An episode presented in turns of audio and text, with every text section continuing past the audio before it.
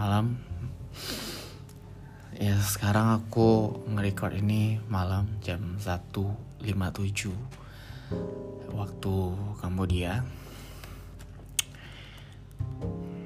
Aku cuman pengen kemarin tuh cerita gimana awalnya aku bisa sampai Kambodia dan faktor-faktor kenapa aku berangkat ke sini sampai aku memilih ke sini. Aku udah pernah cerita sebelumnya.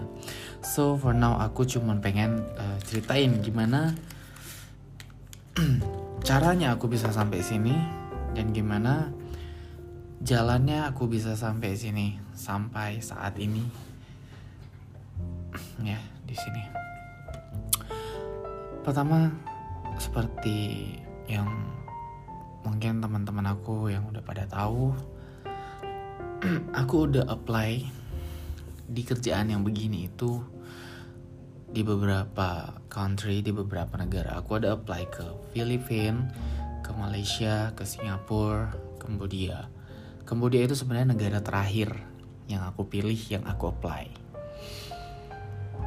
Dulu negara pertama itu aku pilih Filipina Filipina kenapa Filipina? Karena sudah pernah ada teman aku yang menjadi uh, contohnya gitu ya so siapa yang nggak tergiur dengan gaji gede gitu kan? Ya di, terlepas kerjaannya simple atau ribet berat atau ringan gitu kan? Oke okay.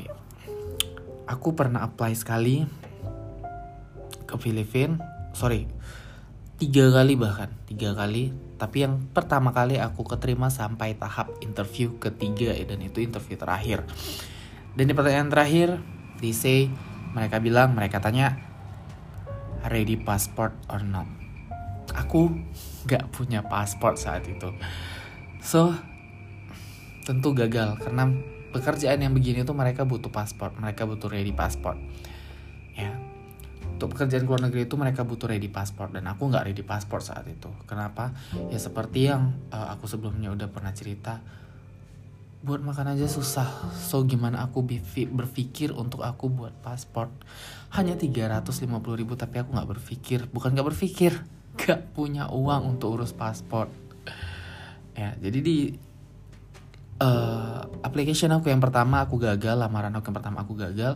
Kemudian aku lamar lagi yang kedua aku lamar yang ketiga dan itu semuanya gagal. Bukan karena paspor nggak tahu kenapa. Mungkin memang nggak rezekinya di sana dan terakhir kali aku apply bareng teman aku namanya Anggi.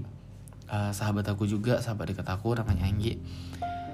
Dan yang terakhir kali aku nggak tahu dia dapat info dari mana mungkin dari teman aku yang sebelumnya udah kerja di sana. Dia diterima.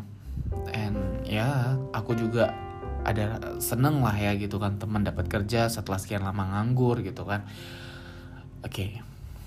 dan aku di stay tetap masih di Medan saat itu. Dia dia diterima hampir dia hampir setahun dia kerja di sana. Uh, aku juga cari solusi aku juga apply ke Singapura ke Malaysia dengan posisi dan kerjaan yang sama.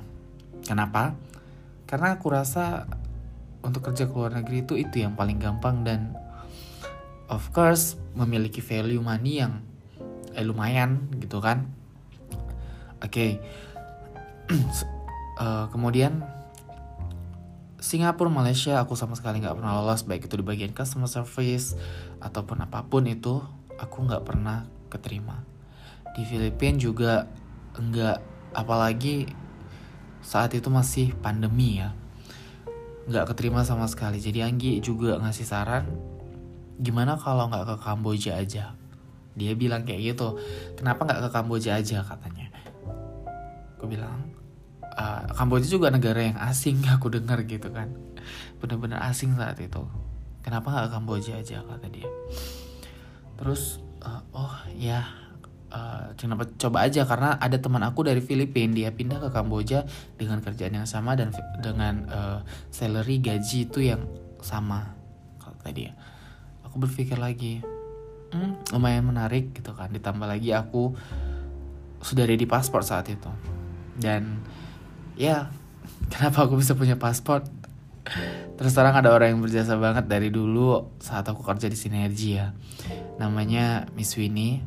Hello Miss. Kalau Miss dengar thank you so much. Because of you aku sampai sini. Karena paspor dengan biaya kamu aku sampai sini Miss. Thank you thank you banget. Uh, and I miss you of course. Lalu oke okay, aku apply. Aku cari-cari info sendiri di Facebook. Aku cari-cari info aku apply sendiri. Aku bukan apply satu atau dua PT ya. Aku apply di beberapa PT dan kebetulan aku dapat panggilan interview. Uh, untuk interview hanya sekali interview sih sebenarnya hanya sekali interview. Mereka jelaskan salary bonus uang gaji uang makan segala macam. Menarik apalagi di saat pandemi kemarin.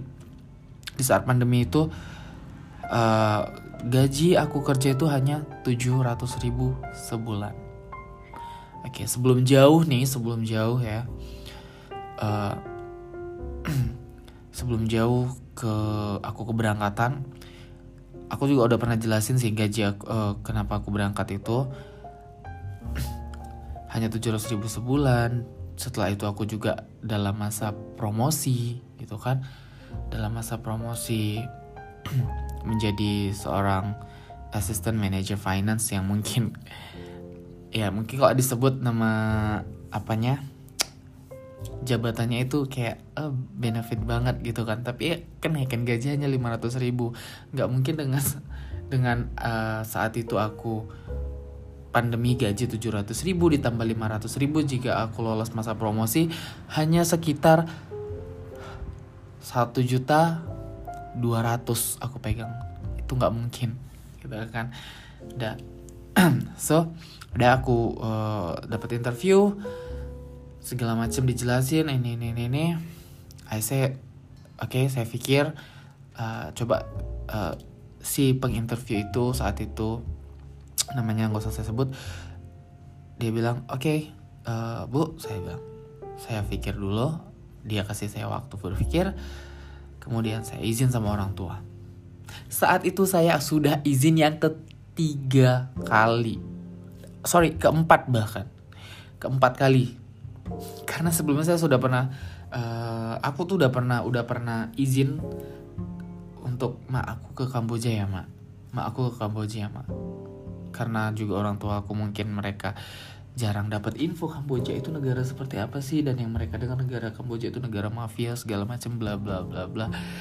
Mereka takut mereka, berat lah untuk ngizinin aku kan.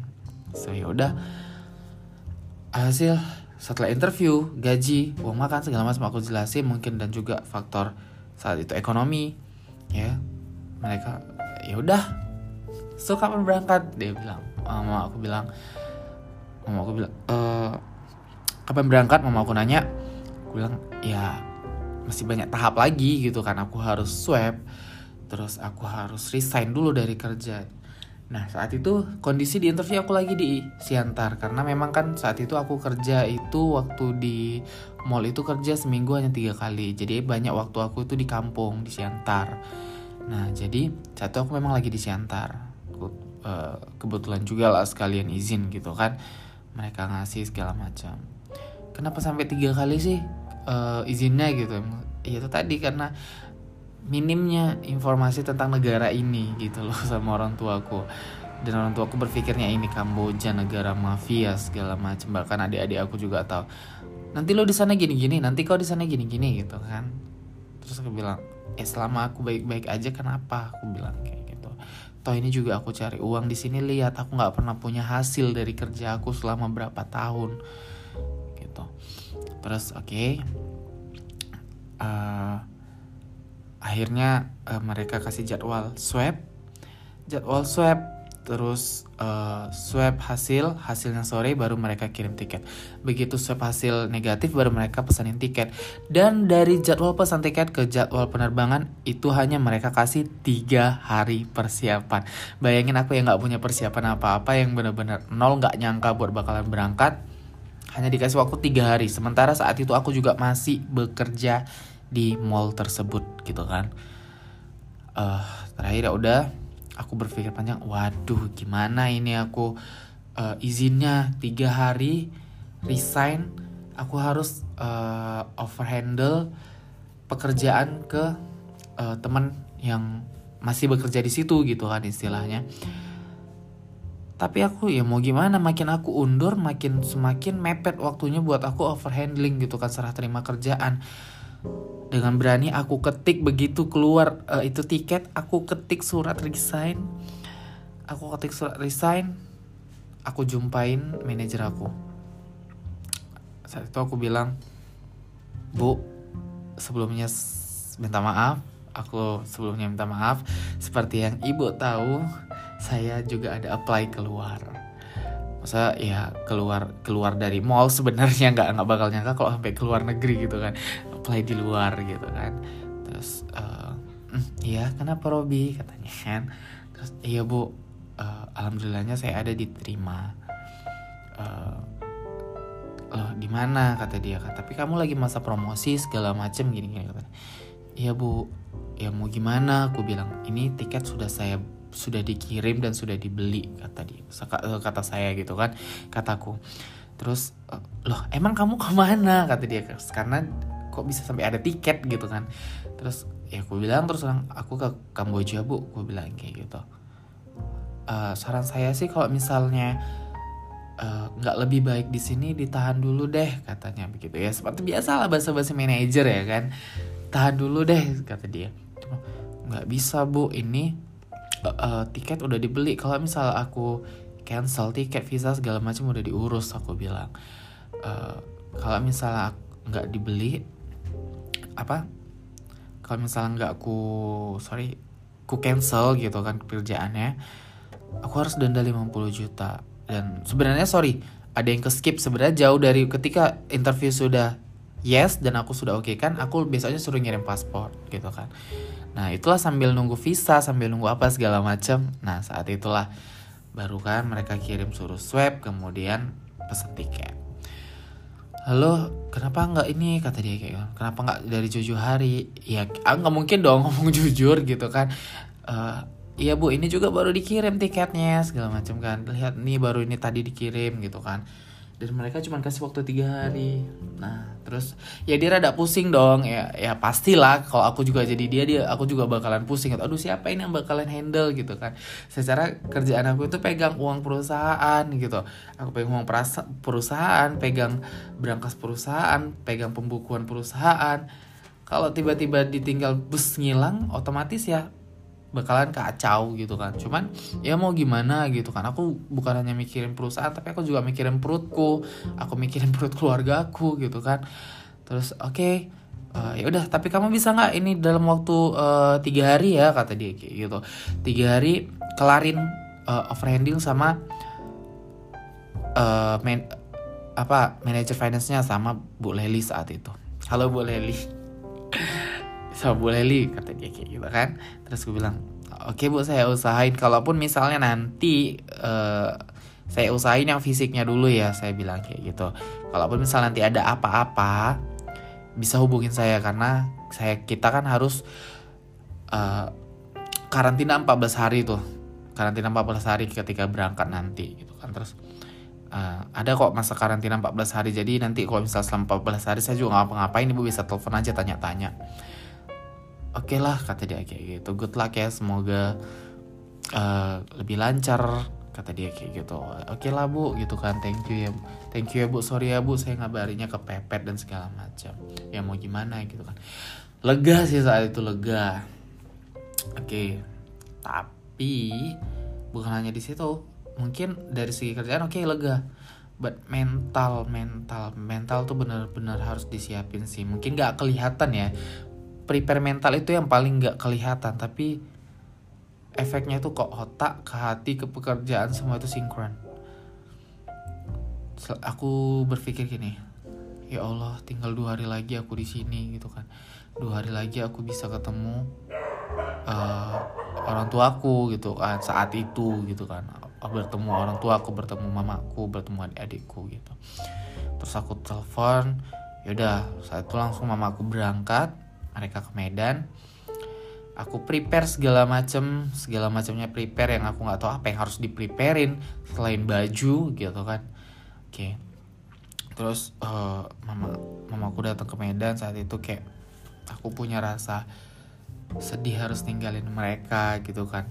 Karena saat itu kondisinya aku memang lagi deket-deketnya kan sama keluarga kan karena aku lebih banyak di Siantar gitu kan di kampung bareng keluarga bareng adikku gitu kan. Jadi kayak lagi masa deket-deketnya cuman ya gimana? Ya udah uh, ada rasa sedih ada rasa senang kayak bentar lagi bakal bisa bahagiain kalian dalam hatiku. Aku cuma temenin itu doang. Terlepas dari ya mereka aku harus jauh dari mereka dan lain-lain. Udah terus?